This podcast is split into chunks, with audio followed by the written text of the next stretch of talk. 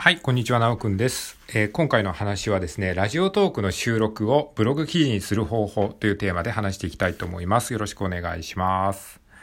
はい、えー、ということで、あの、ラジオトークで話して適当に喋ったことをですね、あの、読みやすいブログ記事に、えー、できたらいいなって思ったことないですか？あのね、喋ってる言葉ってこう消えていっちゃうじゃないですか。だからこれをね、テキストでサクッと読みたいっていうふうに、まあね、あの、皆さんも思ったことあるんじゃないかなと思うんですよ。で、僕はですね、常にそういうことを思って、自分なりにね、こう何度かチャレンジしたことあるんですが、これがですね、あの、まあ、チャット GPT に最近ハマっているんですけれども、このチャット GPT とですね、あの、Google ドキュメントと、あの、あとね、えー、音声認識を使うと自動的にこれできるんじゃないかなって思ったので、ちょっとそれを今実験してるので、あの、まだちょっとね、完全に、えー、っと、確立したメソッドではないんですけれども、ちょっとそれをね、あの、自分の、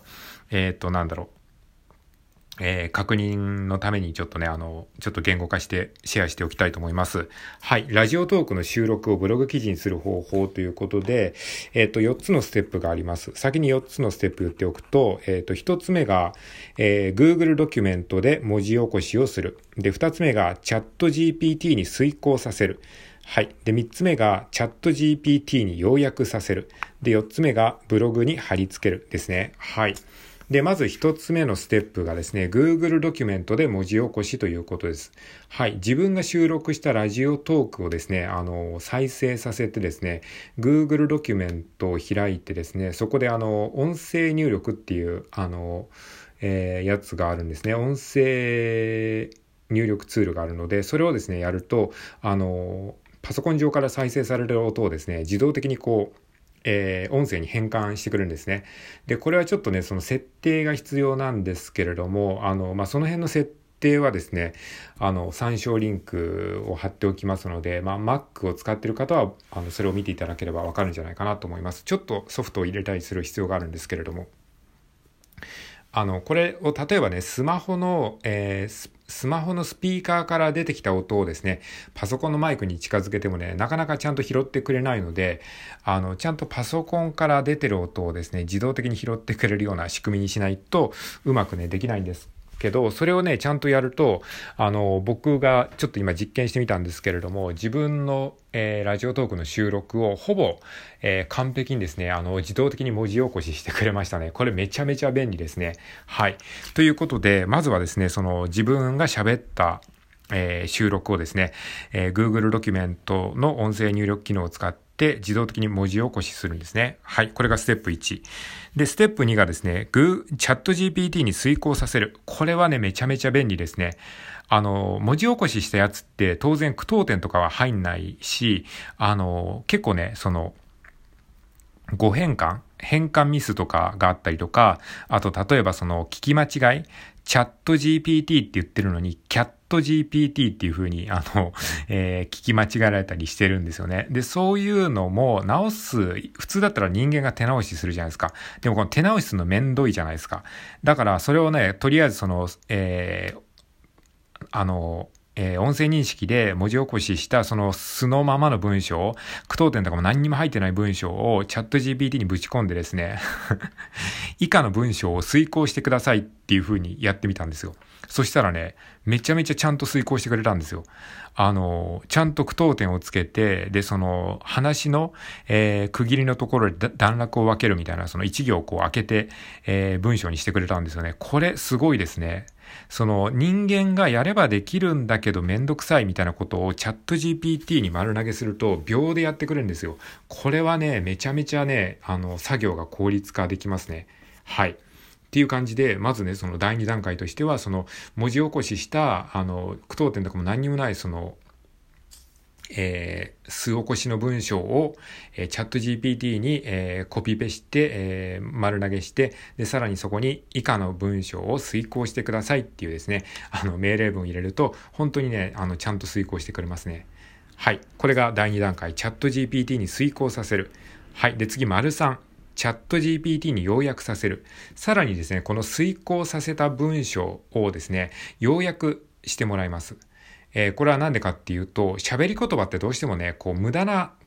ことが結構多いんですよね。喋り言葉をテキストにそのまんま起こすと結構その同じことを何度も言ってたりとかして文章で読むと結構ね読みづらかったりするんですよね。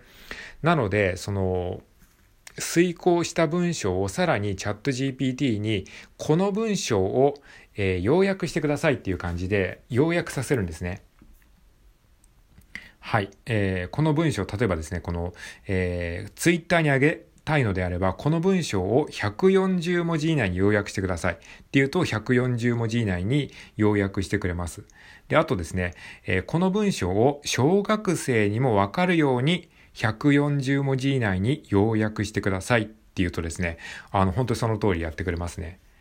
ちょっと出力経過が本当140文字かわからないんですけれども、たまにね、このね、言ってることをね、無視する場合があるんですけど、まあそういう時はまたやり直したり、えー、すればいいんですが、まあそんな感じでね、要約させる。要約させる時も、その中学生にもわかるようにとかですね、小学生にもわかるようにとか、そういう感じに、えっ、ー、と、注文をつけるとですね、その通りにやってくれるので、で、あとその3000文字以内にとか、えー、そういう感じで、えー、やるとその通りにやってくれますので、そういったね、なんか命令文のテクニックによって出力結果がね、だいぶ変わってくるので、まあその辺もね、こう、うまくやっていけば、だいぶいい感じにできるんじゃないかなと思います。はい。で、えっ、ー、と、それである程度ね、文章が整ったら、それをブログに貼り付けるっていう感じですね。これはすごいですね。めちゃめちゃ便利ですね。チャット GPT。まだまだ使いこなせてないんですけれども、この今僕が喋ってるこれも、あの、同じようなステップで多分ね、あの、ブログ記事化できると思うんですよね。まあ、とはいえやっぱりちょっとまあ、あの、チャット GPT とかがいろいろやってくれますけど、まあ、面倒は面倒なんですが、でもその、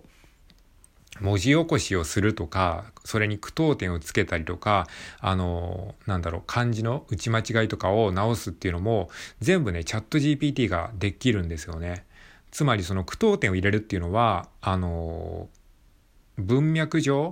あの、文脈的にこの辺に句読点入れるだろうとか、あとはその誤字脱字とかっていうのも、まあわかるじゃないですか。そのチャット GPT だったら多分わかるだろうなって思うんですよね。なんでかっていうと、正しい文章をたくさん知ってるから、その間違ったその誤字脱字があれば、明らかにこれって文脈的にこうでしょってわかるじゃないですか。それを多分チャット GPT だったらできると思うので、それをね、もう全部丸投げすると多分ね、やってくれるんですよね。いや、これはね、めちゃめちゃ便利ですね。だからこういう人間がやってた事務作業事務作業における単純作業をめちゃくちゃ効率化してくれるので、すごくいいですね。はい。で、それであとはね、ブログに貼り付けて OK っていう感じで、えー、やっていきたいと思うんですが、ねこれどうですか？皆さん。あの、ぜひね、あの、やってみてください。あの、自分のね、ラジオトークのコンテンツをですね、こう、文章にしておきたいとかですね。まあ自分のこうなんだろう、微暴録にもなりますし、あ、自分で何話したっけっていう風になるじゃないですか。でも聞くのはめんどくさいって時に、こうテキストにまとまってたら、